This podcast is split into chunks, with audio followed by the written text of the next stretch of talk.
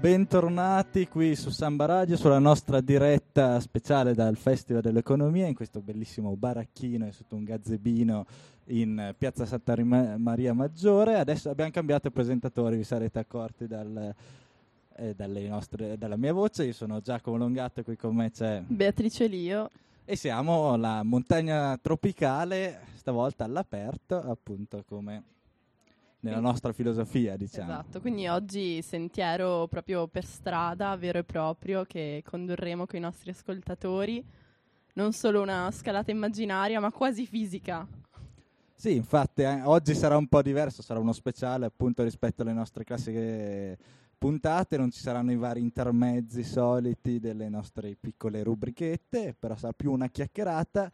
Su che tema, Beatrice?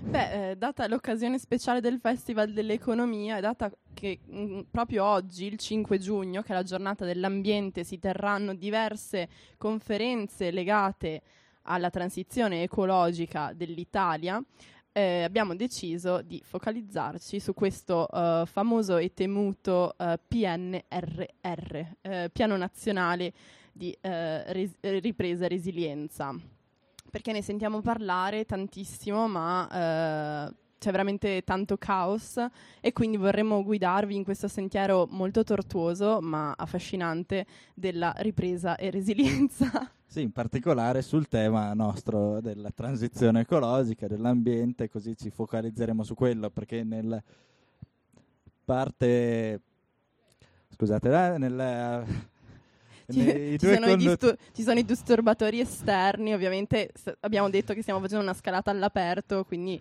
i pericoli si incontrano per davvero.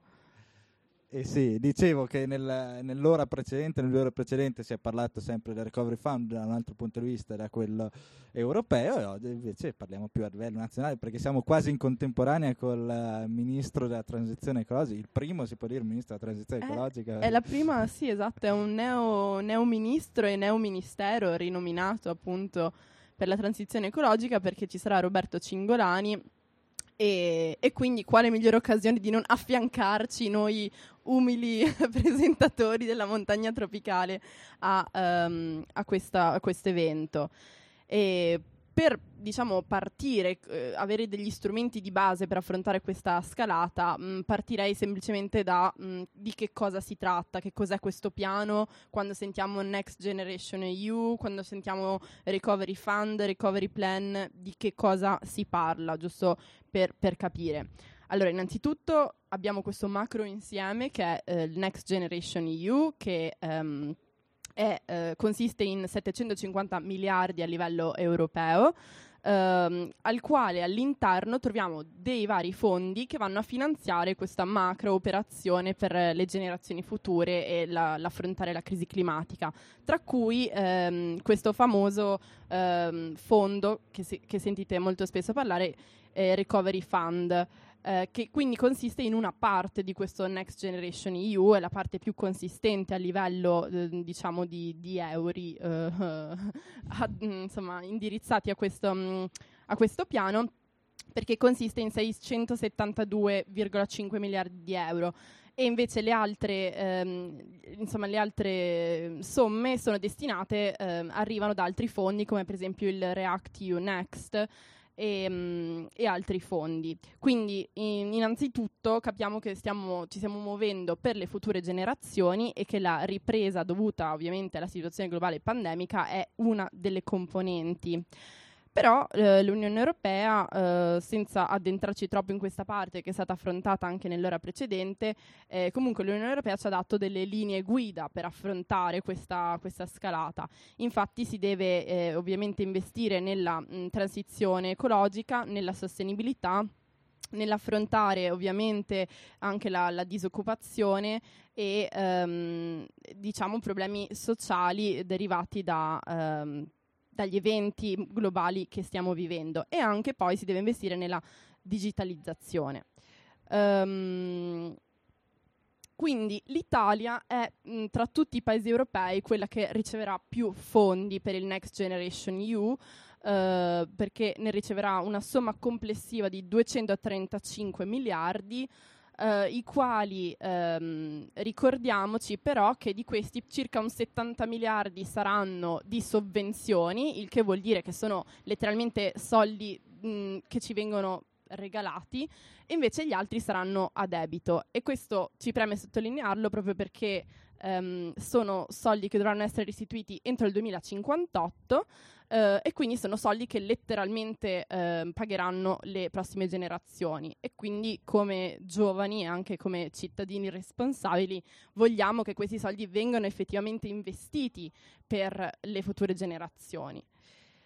Ehm, il, um, in generale il piano ha tantissime missioni e noi, come ha detto Giacomo, però ci concentreremo uh, sulla seconda, che è la missione della rivoluzione verde e transizione ecologica.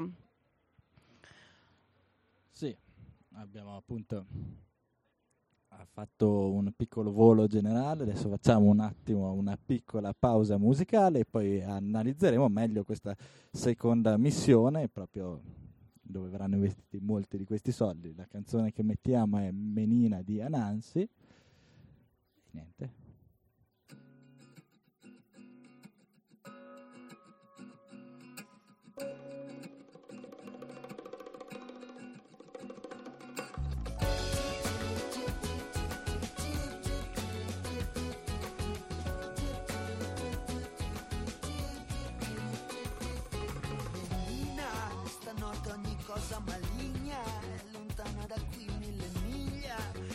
Dolci e morbidi ci sei solo tu nella dance eri luce brilla porta addosso una collana di conchiglia.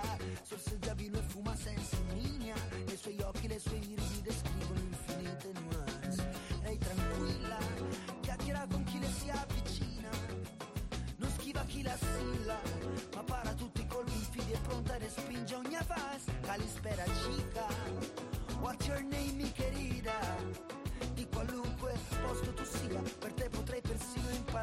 imparare a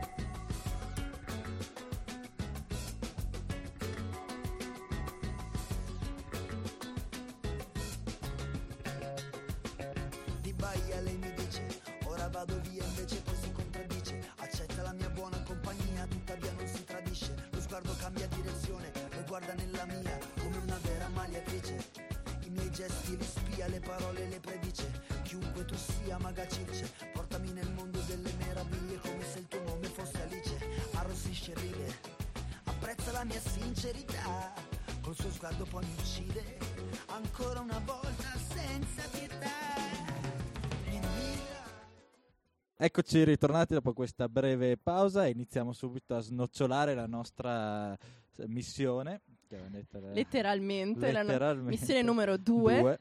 Rivoluzione verde, transizione ecologica, andiamo a vedere le macro aree su cui si investono la maggior parte dei soldi, perché vedendo anche tutte le altre aree, in questa sono ben 69 quasi miliardi, qua, 69,94, quindi sì, quasi 70 miliardi di euro sui totali 235, quindi direi abbastanza.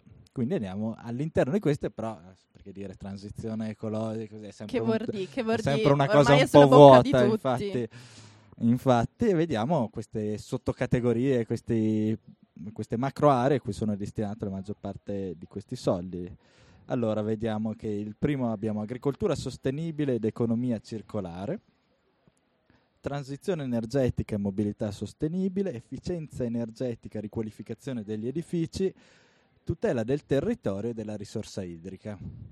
Molto vari, un po' che prendono un po' tutto praticamente. Come... Esatto, ma andiamo a vedere se effettivamente prendono tutte queste componenti o se alcuni pezzi ce li siamo un po' persi per strada. Navighiamo. Giusto, Questo- navighiamo, navighiamo- come al solito. Invece di navighiamo camminare stavolta sentiero, navighiamo. infatti. navighiamo, torniamo su una barca. Allora, Da partiamo quale vuoi iniziare? Iniziamo, andrò in ordine, dai. Vai. Agricoltura sostenibile ed economia circolare. Beh, innanzitutto possiamo notare anche mh, interessante accostamento. Sì, no? infatti, ho Perché notato anch'io. eh, Questa è una domanda che effettivamente è lecita perché abbiamo accostato, cioè abbiamo, hanno accostato, le, noi purtroppo non eravamo dentro le mura Non del governo, lì. però siamo sempre disponibili, Cingolani in ascolto eh, può chiamare la montagna tropicale. Ehm, a parte gli scherzi, è interessante che sia stata accostata l'economia circolare all'agricoltura.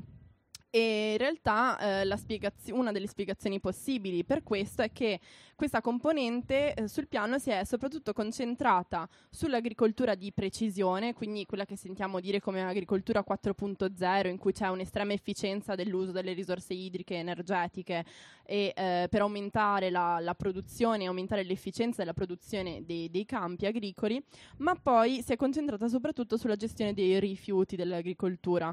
In particolare i rifiuti che sono prodotti dalla zootecnia, quindi la produzione animale, che infatti è responsabile di ehm, eh, numerosi eh, rifiuti di tipo chimico e tossico che inquinano sostanzialmente il suolo. E, mm, e quindi in un'ottica circolare andare a ehm, recuperare o gestire meglio questi rifiuti. Noi ovviamente nella nostra analisi, eh, supportata mh, da diversi studi insomma, che, che sono stati fatti, eh, ci preme sottolineare come eh, potendo andare a investire in un'agricoltura, considerando anche la politica agricola comune europea, ehm, recen- che è in fase diciamo, di, di discussione, che punta a ehm, diciamo, ehm, prendere coscienza della- dell'importanza dell'agricoltura nella- ne- nell'emissione di gas climalteranti. Eh, infatti è responsabile di circa un quarto de- dei gas a effetto serra prodotti su scala globale e quindi la necessità di riconvertire questa produzione. Non basta eh, in un'ottica diciamo capitalista andare a efficientare la massima produzione, il massimo ehm, efficientamento delle risorse che comunque è importante, ma bisogna proprio andare a cambiare eh, la materia prima, ovvero bisogna andare a riconvertire eh, la produzione animale eh, verso una produzione a base vegetale, perché ehm, l'Italia, e questo non è stato considerato nell'analisi eh, degli impatti perché il piano eh, si occupa di, ehm, degli impatti sul territorio italiano e su quello che l'Italia produce dalla produzione in loco, non considerando però eh, tutte le importazioni che alimentano poi anche quella che è l'agricoltura made in Italy. Penso anche a IGP ehm, famosi italiani che però sono basati su materie prime quali carne, mangimio, cereali destinati a, a consumo animale che però vengono eh, da fuori e sono comunque responsabili di deforestazione e ehm, gas climalteranti che comunque sono ehm, del- una responsabilità a mio avviso che l'Italia dovrebbe ehm, di, di cui dovrebbe farsi carico. E, mm, e quindi non c'è minimamente l- l'obiettivo di ridurre questi allevamenti, eh, quantomeno gli allevamenti intensivi, eh, nonostante anche i trend di consumo indichino un aumento ehm, di, di consumo di eh, proteine eh, vegetali. E questa eh, per la transizione verde è sicuramente un, un elemento che eh, manca e non è un elemento eh, di poco conto. Eh, inoltre un altro aspetto che manca completamente è l'agricoltura eh, biologica e la tutela della biodiversità. Infatti eh, diciamo che l'Italia ha un territorio eh, in termini di chilometri quadrati agricolo non molto esteso. ehm, quindi non abbiamo le monoculture cereo- dei cereali come ci sono negli Stati Uniti, però eh, sicuramente dedicare intere aree agricole, penso alla pianura padana, a coltivazioni ehm, diciamo a poche varietà eh, fa sì che eh, non solo i suoli non, non si rigenerano, non siano tanto fertili, ma va anche a intaccare tutta quel- quella che è la biodiversità eh, del luogo, con conseguenze anche sull'inquinamento dell'aria. Non è un caso che la pianura padana sia una delle aree più inquinate in Italia. Ehm, e il fatto che non, eh, soprattutto anche l'Italia, che è molto fiera del- della sua agricoltura, dei suoi prodotti, non abbia investito ehm, in un tipo di produzione che eff- possa essere veramente sostenibile, ma proprio per il territorio, eh, per eh, l'inquinamento, diciamo che ecco, eh, ci pone dei dubbi anche alla luce e di quella che è la strategia europea, o meglio, di quella che dovrebbe essere la strategia europea quando sentiamo di parlare della strategia From Farm to Fork eh, o eh, della mh, politica agricola comune, del Green New Deal, che dovrebbero andare ehm, su un'agricoltura che effettivamente eh, non solo sfami, ma anche ehm, che ci dia un cibo sano e eh, che sia sostenibile proprio eh, in termini di eh, uso di, di risorse idriche, di suolo, fertilità dei suoli, inquinamento, eh, rispetto per la vita animale ehm, e rispetto anche per ehm, la vita di comunità che magari non sono sul territorio italiano, penso alla deforestazione in Amazzonia, ma che comunque di fatto entrano sul mercato italiano. ehm, sotto forma di, di prodotti, ehm, insomma, di, di cibo. Ehm, quindi questa eh, è diciamo un po' la prima componente che abbiamo cercato di, di analizzare. Sì, direi che mancano un bel po' di cose e comunque appunto un maggiore investimento all'agricoltura ecologica senza pesticidi o, da- o più sostenibile dal punto di vista ambientale, anche se um, anche cioè, si, cioè, si investe molto nella tecnologia dal punto di vista dell'agricoltura di precisione, quindi del monitoraggio. Scusate, c'è un attimo di vento e ci sta portando via il gazzebino che ci copre. Con la montagna Ecco. tropicale rischia di volare via. Proprio sì, dicevo che c'è molta tecnologia, vuole arrivare molta tecnologia dei campi da questo punto di vista più sul monitoraggio, però parallelamente una piccola nota che potrebbe essere che su cui punto sempre io è sul discorso dell'utilizzo della tecnologia anche da- per migliorare il discorso della biodiversità attraverso nuove tecnologie che siano biotecnologie o cose così che quello manca sia da un punto di vista europeo sia dal punto di vista locale un maggiore investimento in quello Dovete sapere che Giacomo è un appassionato ed esperto di ingegneria genetica eh, su... eh, applicata alla gri- non espertissimo perché non sono diamo a Cesare quel che è di Cesare. biologo, no. Ci ho la- lavorato un po' sopra per, nel mio percorso universitario, sì, è una buona sarebbero delle buone occasioni per cercare di migliorare anche la biodiversità. Naturalmente non parliamo dei grandi OGM della Monsanto cose così, però di quelle nuove tecniche tipo il genome editing e così che fa- permettono di avere magari una pianta uguale a quella che potresti ottenere tranquillamente, ma con un migliore sostenibilità, un eh, minore con, eh, che non serve utilizzare dei pesticidi o cose del genere. Senza perdere anche l'efficienza, perché ok, anche il discorso del biologico ha senso, è, bel- è meglio che si vada sempre più verso quello, però bisogna anche cercare un attimo di ottenere delle varietà magari più... Sicuramente anche un recupero della varietà Sì, sì. agricola che si è persa e poi secondo me quello che dici tu si va a... eh, è un'espressione di quella che è l'adattamento anche al Sì, cambiamento senz'altro era climatico. proprio quello. Eh, perché comunque per quanto possiamo intervenire e ovviamente crediamo in- in grandissimi margini di miglioramento per la mitigazione dei cambiamenti Senz'altro. climatici, è un dato di fatto che già oggi, 5 giugno 2021, i cambiamenti climatici siano in corso e quindi è anche vero che bisogna prepararsi a eh, dei nuovi scenari e per esempio ehm, non lo so, eh, chissà se un domani il radicchio di Treviso si potrà coltivare nei campi di Treviso, perché magari il, il clima cambierà e servirà all'Olanda come, come temperature, come livello di umidità per poterlo crescere. E questa diciamo che va presa mm, coscienza di ciò. Sì, con questa breve parentesi vi lasciamo un attimo un'altra canzone, Italian Dandy, rimanendo appunto sull'italiano e ritorniamo fra un attimo.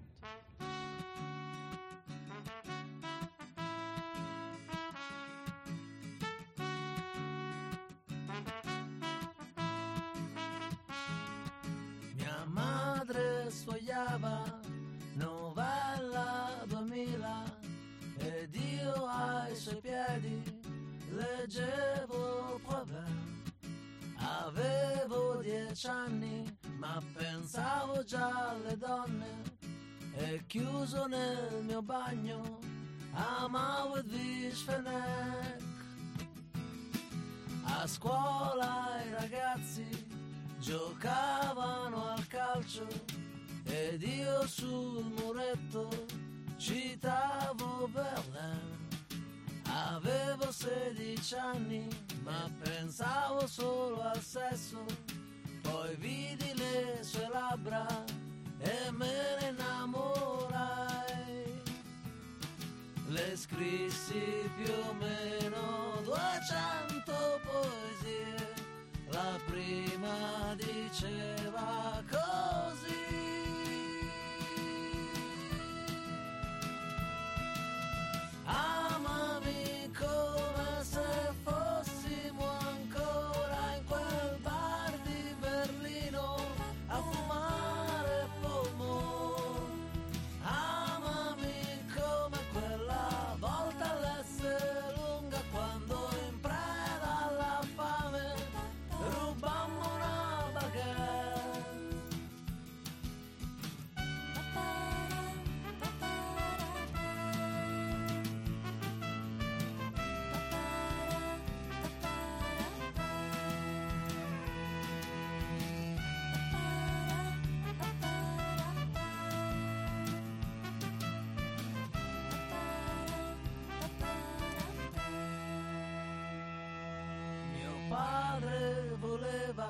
Che facessi ragioniere, ma io impertinente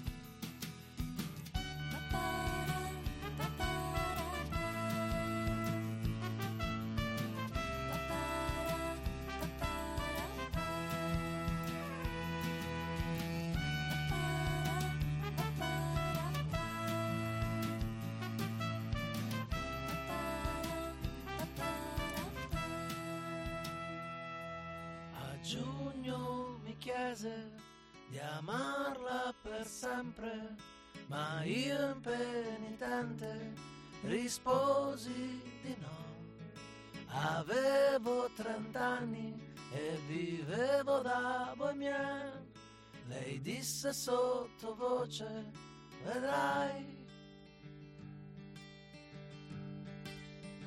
Te ne pentirai.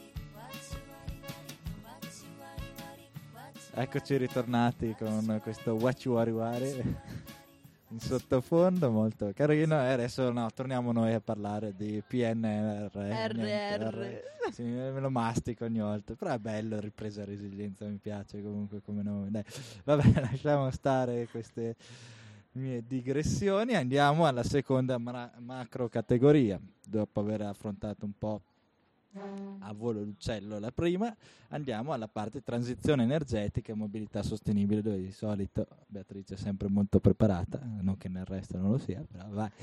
No, anche Giacomo, qua ci siamo spaccati la testa per, per insomma, navigare questo PNRR perché sono circa 300 pagine di documento e eh, servirebbero mesi per prepararsi. Infatti, piccolo disclaimer che magari non abbiamo fatto all'inizio, Ovviamente non possiamo fare una cosa omnicomprensiva e affrontare in toto la missione numero due e ovviamente ci sono anche nostri ragionamenti dietro, quindi benvenga il confronto e il dialogo. Noi speriamo di darvi degli strumenti di riflessione e analisi critica, um, ovviamente non ci arroghiamo, uh, scaliamo montagne, insomma, uh, poi uh, non, non, riusciamo a fare troppo altro. Um, ma per tornare a noi, eh, quindi questa transizione eh, in termini di mobilità e trasporto.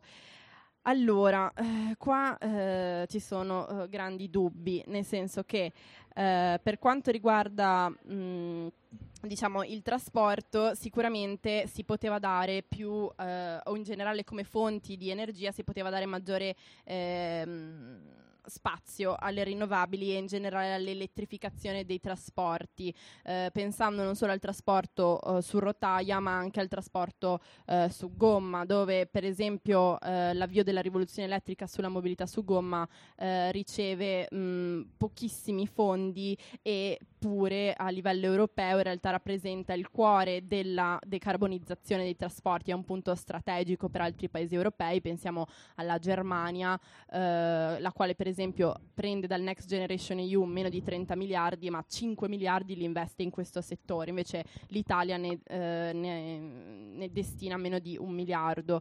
Um, e quindi eh, bisognerebbe cambiare un po' il mix produttivo energetico per aumentare quello che è eh, le fonti rinnovabili e sbloccarle. Ora, qua ci sono diverse linee di pensiero, nel senso che con eh, questo piano si è intervenuti anche con un decreto semplificazioni detto bis, proprio in queste settimane, che punta a una semplificazione burocratica dell'ottenimento delle autorizzazioni uniche per gli impianti rinnovabili. Eh, qui eh, diciamo che si può guardare da due punti. Velocizzare non vuol dire per forza fare le cose meglio, dall'altro lato si è visto che eh, l'impedimento burocratico in questo momento momento sta creando un forte stallo all'investimento delle rinnovabili, le imprese non investono e quindi... Um, e quindi non sta, cre- non sta, crescendo con i ritmi sperati, anche considerando i raggiungimenti di obiettivi europei e nazionali che abbiamo. Uh, inoltre il, um, il, piano non investe in quelle che sono le cosiddette smart grid, cioè uh, l- l'energia ormai dovrebbe cambiare, non più una rete centrale statale governata da imprese uh, statali o parastatali con forti monopoli naturali che per certi versi vanno bene, ma bisogna anche incentivare quella che è l'autoproduzione, quella che è le comunità energetiche, restituire anche questo uh, questa possibilità ai cittadini uh, creando impianti um, personali per un consumo personale, cioè una volta c'erano gli orti le persone mangiavano gli orti e adesso ognuno si produce l'energia. Uh, e su questo non si è investito uh, molto. Infatti, la critica, per esempio, alle comunità energetiche, cioè um, letteralmente gruppo di cittadini ma non solo, anche imprese e eh, amministrazioni locali che possano eh, creare un impianto, per esempio un fotovoltaico, eh, dal quale produrre e consumare l'energia. Um, questo tipo di investimenti um, nel PNRR trovano uh, spazio solo per i comuni sotto i 5.000 abitanti, uh, quindi mm. questo significa togliere la maggior parte dei comuni in Italia, perché ok, ne abbiamo tanti piccoli, ma insomma significa privarsi della creazione di energia pulita eh, per diversi gigawatt, eh, quindi una somma mh, mm, diciamo molto importante. E ehm, poi che altro dire? Eh, sicuramente bisogna investire su queste infrastrutture di accumulo di energia, perché chiaramente il problema del, delle rinnovabili è che sono instabili, perché l'energia elettrica ha difficoltà ad essere stoccata e se non c'è sole eh, diciamo che um, i punti di picco di produzione, i punti di picco di consumo spesso non corrispondono alle stesse fasce orarie e quindi questo uh, necessita un investimento in infrastrutture che uh, permettano l'accumulo temporaneo di energia affinché si possa livellare l'instabilità della rete e questo, a questo servono anche queste cosiddette smart grid, uh, per esempio. Quindi diciamo che dagli investimenti che ci sono si sembra di essere veramente tanto lontani dal raggiungimento di quelli che sono gli obiettivi di decarbonizzazione e carbon neutrality di cui sentiamo tanto spesso. Ma poi il punto che molte associazioni ambientali hanno sollevato è la questione idrogeno eh, e in, generali, eh, in generale carburanti. Eh, perché, mh, mm, perché? Perché eh, in questo momento la p- nostra prima fonte ovviamente eh, nel mix energetico sono i combustibili fossili. Non sono solo questi, ma il nostro caro Cingolani ha eh, autorizzato nuove trivelle.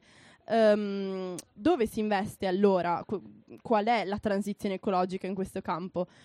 Il nostro caro ministro ci dice che um, si investe nelle bioraffinerie. E perché si investe nelle bioraffinerie? Perché il più grande gruppo italiano e tra i più grandi gruppi al mondo eh, che si occupa di, queste, di questo ambito, eh, indovinate un po', è la nostra cara amica e onnipresente in ogni puntata, Eni. Eni, infatti, vi ricorderete la nostra puntata sul greenwashing, capita fagiolo anche stavolta? Alla fine ogni volta ci proviamo a non tirarla fuori e Eni viene sempre fuori. Eh sì, perché Eni ehm, ha una bioraffineria a Porto Marghera e una bioraffineria a Gela. Ehm, una bioraffineria significa produrre, ehm, com- insomma, eh, significa produrre combustibile da materiale organico. Peccato che Eni, anziché utilizzare materiale organico di rifiuto in un'ottica di economia circolare, usa, forest- bella, usa, usa foreste vergini, ovvero eh, soprattutto in Indonesia ha deforestato per eh, costruire mh, mm, foreste di, di palme dalle quali poi importa e brucia negli stabilimenti di Porto Marghera. Eh, prevede di, fa- di, continuare a fare così quantomeno fino al 2023 e poi dice che comincerà a um, investire in um, materiali organici che siano effettivamente di scarto o che siano oli esausti. E, um, e quindi questo dialogo tra il nostro governo ed Eni, che è comunque una partecipata dello Stato, um, significa continuare il business as usual. Ma poi l'idrogeno. Allora, l'idrogeno è il grande argomento di, di fermento nel mondo delle rinnovabili. L'idrogeno è un materiale che eh, in, in, natura è una molecola che tende ad attaccarsi a, uh, ad altri componenti, soprattutto il carbonio, e va a formare quelli che sono gli idrocarburi. Eh, però per andare a produrre energia è necessario isolarlo e quindi renderlo puro e in purezza in natura eh, si trova raramente. Per isolarlo però serve energia che vada a staccare letteralmente le molecole di idrogeno dalla molecola di carbonio o altre molecole a cui si è attaccato. E quale energia utilizzare per fare questo processo? Inizialmente bisognava investire in quello che è il cosiddetto idrogeno verde, cioè si utilizza energia rinnovabile per fare questa operazione. Invece il PNRR non ha specificato questa cosa, quindi eh, dove si investirà di più in questo momento è l'idrogeno grigio. Uh, che quindi uh, deriva da carbone, ma poi si investirà soprattutto sull'idrogeno uh, blu, eh, se non erro, che è quello um, che si usa praticamente il gas. Um, e quindi eh, la differenza dal grigio è semplicemente che l'anidride carbonica in questo processo non viene liberata nell'aria, mentre nel grigio sì. E, ehm, perciò ci si domanda se questo possa essere considerato nell'alveo delle rinnovabili, nell'alveo di una transizione verde oppure no. E infine, l'ultimo aspetto da considerare sono i cosiddetti CCS, eh, cioè ehm, quei diciamo um, modo di stoc- cattura e stoccaggio della, della, CO2 finora emessa andandola a, a stoccare in, in, delle aree specifiche. Ad esempio Eni lo sta facendo a Ravenna e su questo pure si è investito tanto. Forse si doveva investire invece di più anche per esempio nell'eolico eh, offshore, quindi su mare e eh, anche su terra onshore. Diciamo che in generale, e questa non è solo un'opinione eh, di ambientalisti o eh, quelli che vengono bollati come dei fricchettoni, ma ehm, ci sono mh, presidenti di comitati e ingegneri sulle rinnovabili eh, che si mh, dispiacciono particolarmente di eh, questo tipo di, mh, di, investimento fatto dal PNRR. Si poteva fare di più, si sono scelte delle vie rapide che sicuramente comunque qualche beneficio lo porteranno, ma non si sta veramente incidendo nel cambiare il mix energetico eh, italiano. Non c'è quella rivoluzione che ci aspetteremo, che ci stavamo aspettando, vista questa quantità di miliardi. Ah, si è investito, Eh, però si può dire. s- Nell'agricoltura uno dei passi che sono stati fatti è eh, l'agrivoltaico, cioè fare mh, insomma, del fotovoltaico su quelli che sono i campi agricoli. È sicuramente una- un'area di investimento positiva, eh, taluni però ehm, si- non, non si considerano soddisfatti perché si poteva investire anche qui di più proprio in termini di potenza. Eh, si è rimasti un po' invece mh, molto cauti, quindi sorgono diciamo, domande se raggiungeremo quegli obiettivi di decarbonizzazione e riduzione delle emissioni che l'Italia insomma, ha preso e dovrebbe ottemperare.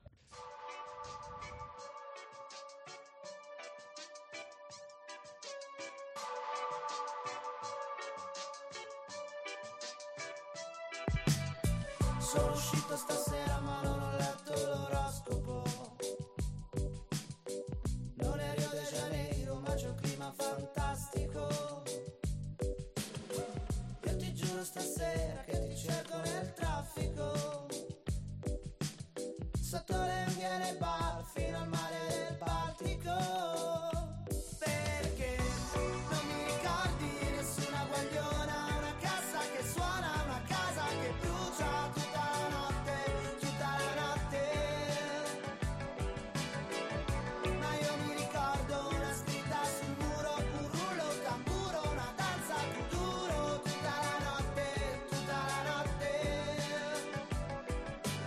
Eccoci ritornati dopo oroscopo di Calcutta, che siamo stati qua a cantare Tutta anche noi. notte. Arriviamo a un altro punto, quello, il quarto del- della missione 2. Abbiamo- la terza l'abbiamo un po' uni- il terzo l'abbiamo un po' unito al secondo, parlando di efficienza energetica, le smart grid, smart grid. quindi Cittadini che producono Arriviamo- energia. A un altro punto fondamentale, quello della tutela del territorio e della risorsa idrica. Ebbene sì, siamo giunti. Eh, noi poi come montagna tropicale siamo particolarmente interessati a questo punto, noi che scaliamo montagne, che eh, camminiamo sentieri, ovviamente eh, siamo molto vicini alla tutela del territorio, della risorsa idrica. In particolare del patrimonio forestale eh, italiano, eh, diciamo che eh, si dovrebbe investire per proteggere ehm, almeno il 30% di questo territorio e di, anche dei nostri mari. Eh, invece il piano diciamo che ha assegnato eh, meno dell'1% dell'intero ammontare dei fondi alla tutela della biodiversità. E, eh, da un lato troviamo aspetti positivi, nel senso che si pone un focus specifico sulla tutela e il ripristino della biodiversità terrestre, eh, in particol- con una particolare attenzione dell'area del Po, eh, che è gravemente colpita anche da tutte quelle industrie di cui si parlava prima, ehm, e anche degli ecosistemi marini. Però diciamo che non, ehm, non si dà mm, diciamo, dignità e valore a quelli che sono i cosiddetti servizi ecosistemici, cioè l'ecosistema eh, non è solo una, una bella cosa da guardare e da visitare, ma è fondamentale per la sopravvivenza eh, dell'uomo perché eh, permette l'ossigenazione dell'aria, permette acqua potabile, ci dà cibo, eh, ci dà tutte quelle risorse senza le quali letteralmente la vita sulla Terra per l'uomo non sarebbe possibile. E diciamo che eh, di questo mh, il ruolo dei servizi ecosistemici non è, eh, non è riconosciuto. Ehm, quindi, eh, sebbene ci sia magari un, un inizio di eh, comprensione della necessità di tutelare gli habitat anche sul suolo italiano eh, e soprattutto anche la- le aree marine che sono estremamente battute dalla pesca in Italia e dall'inquinamento di mh, non solo plastiche ma abbiamo avuto decenni di scarico di rifiuti radioattivi anche nel Mediterraneo. Ehm, affinché appunto queste, queste aree possano essere seriamente tutelate. E poi abbiamo il patrimonio forestale del paese, perché come eh, i nostri ascoltatori sapranno benissimo, eh, il patrimonio forestale, le foreste eh, sono necessarie all'assorbimento di carbonio. Um, e l'Italia, sebbene possa vantare di avere un patrimonio forestale mh, piuttosto ampio rispetto ai uh, eh, suoi colleghi europei, um, comunque non, non, si sta in, intervenendo così macis- ma- massivamente diciamo, nel, in una tutela. Um, infatti uh, sono pochi i progetti di rimboschimenti compensativi o di piantumazione. Um, e questo non corrisponde a quello che è uno degli obblighi eh, per la tutela della biodiversità che ha assunto l'Italia di tutela del, del 30% di, di, questo territorio, di questo, di questo mare.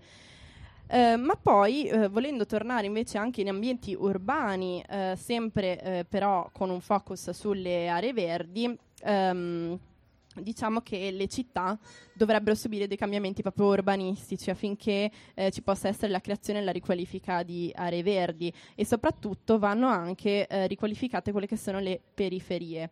Eh, questo ovviamente mh, non è solo per una questione ambientale, ma per tutto quello che si interseca con eh, le periferie, per esempio, cioè anche aspetti ovviamente sociali, economici, politici, perché ovviamente non ci dimentichiamo che sì, noi ci concentriamo sulla missione numero due, che è la transizione ecologica, ma transizione ecologica non vuol dire diminuzione delle emissioni e basta. Significa fare una transizione che sia trasversale, intersezionale.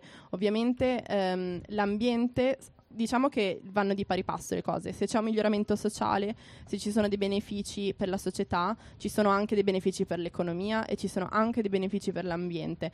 Magari questi saranno ridistribuiti e questo può non piacere a taluni, però le, le cose vanno insieme. E, ehm, mh, pertanto non eh, p- pensiamo anche a, a grosse città eh, come Roma, che ovviamente ha, eh, ha, tante aree verdi, è una delle città con la maggior parte delle aree verdi eh, in Europa, però se pensiamo a una riqualifica delle periferie o anche s- della mobilità sostenibile di cui accennavamo prima, sicuramente non, non stiamo vedendo uh, indirizzati questi, questi, problemi dal PNRR e dai suoi, um, dai suoi obiettivi, anche perché mh, il, l'Italia ha dovuto fare delle analisi uh, da dimostrare l- all'Unione Europea per dimostrare lo stato dell'arte del, in generale di tutta la situazione italiana tra cui per esempio ho dovuto uh, analizzare quante auto per um, ogni diciamo mille abitanti ci sono uh, in, in, Italia. Ogni cento. Sì. Ogni cento, sì, per esempio. Mm, abbiamo ben 66 ogni cento, è una cosa altissima se consideriamo bambini, persone senza patente o chi non lo usa. Esatto, e mi pare di eh, avessi letto anche sul PNRR, proprio anche fanno anche l'esempio ogni mille, mi, mi sa che siamo a 628. Okay. Comunque sì, insomma i rapporti sono più o meno questi e eh, siamo probabilmente i paesi con la, mh, il rapporto più alto uh, di auto pro, pro capite.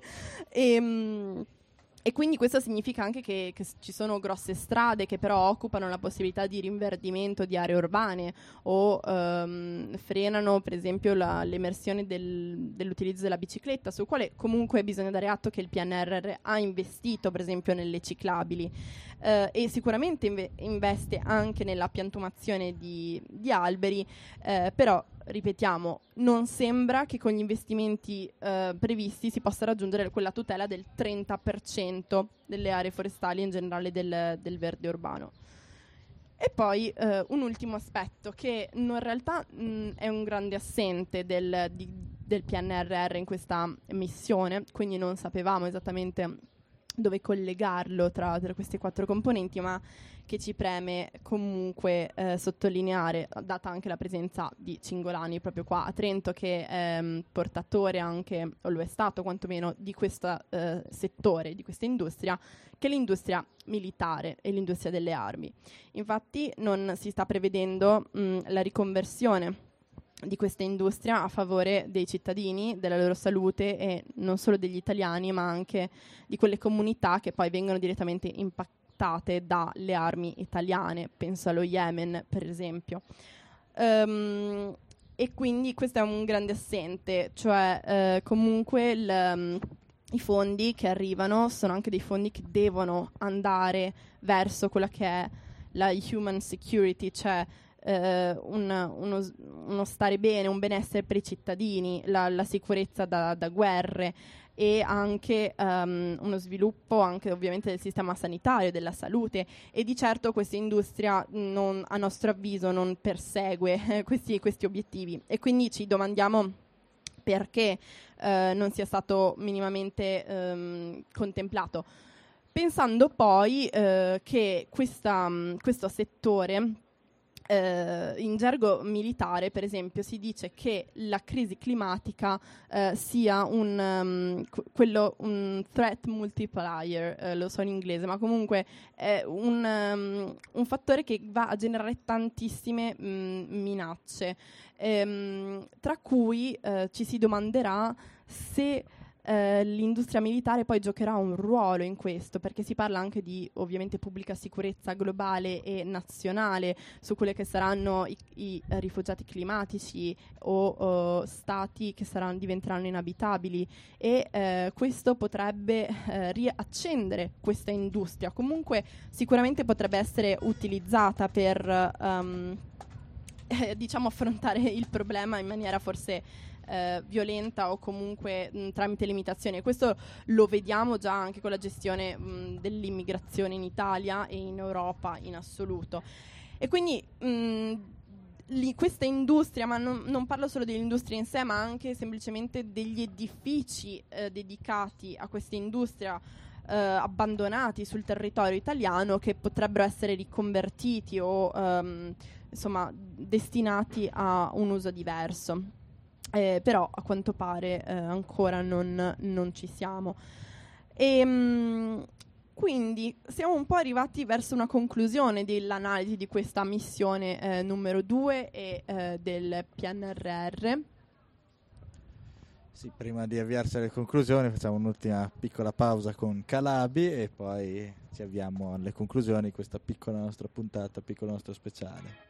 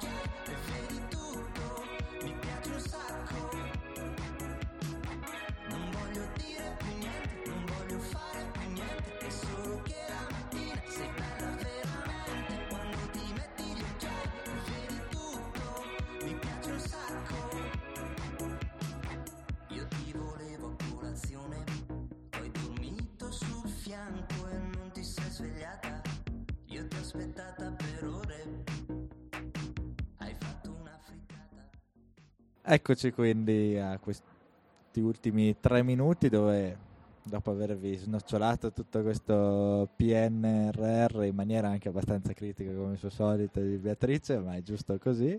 Praticamente è stato tipo una popular opinions per tutta la puntata.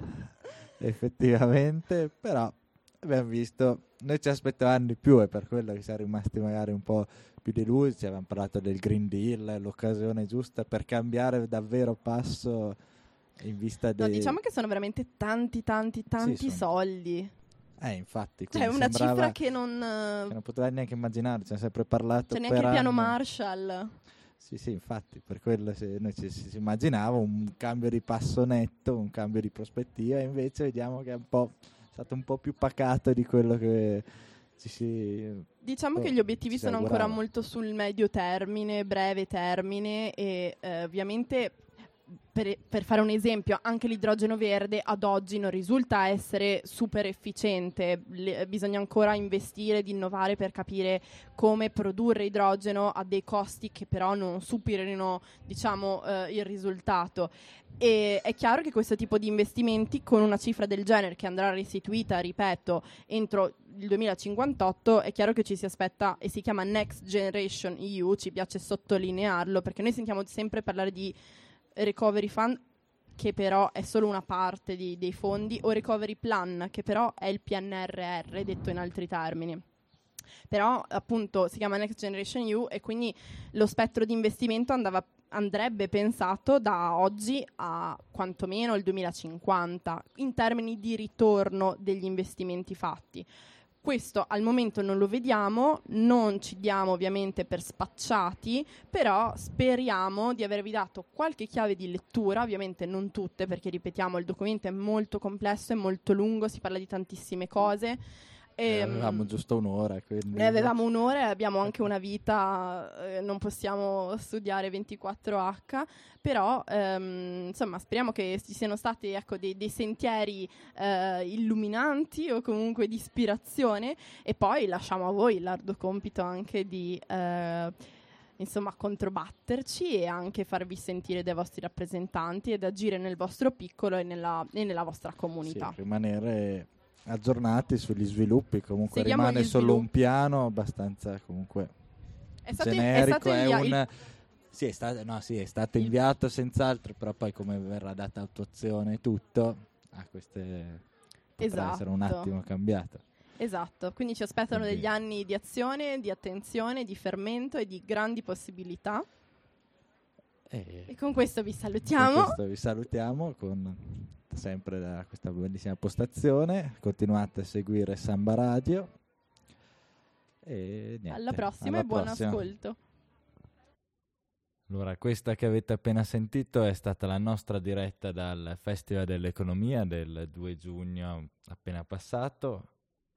E noi però volevamo finire questa stagione allegando una piccola appendice al nostro programma, perché abbiamo finito la stagione, questo Beatrice è il nostro ultimo episodio di questa seconda stagione, anche se era una però divisa in due, però chiamiamola seconda come si vuole chiamare. Del qui. primo anno accademico della montagna tropicale. Mm. Eh, si conclude questo primo giro di Boa sicuramente e quindi ci tenevamo a questa postilla postuma eh, rispetto al festival eh, per eh, niente per eh, ricordarvi di eh, iscrivervi al canale su Spotify perché così potete stare tranquilli che torneremo di sicuro dopo l'estate perché il supporto non fa mai male e aiuta questi podcast a um, sopravvivere. Infatti, se volete darci qualche commento, qualche consiglio, qualsiasi cosa che ci possa aiutare a migliorare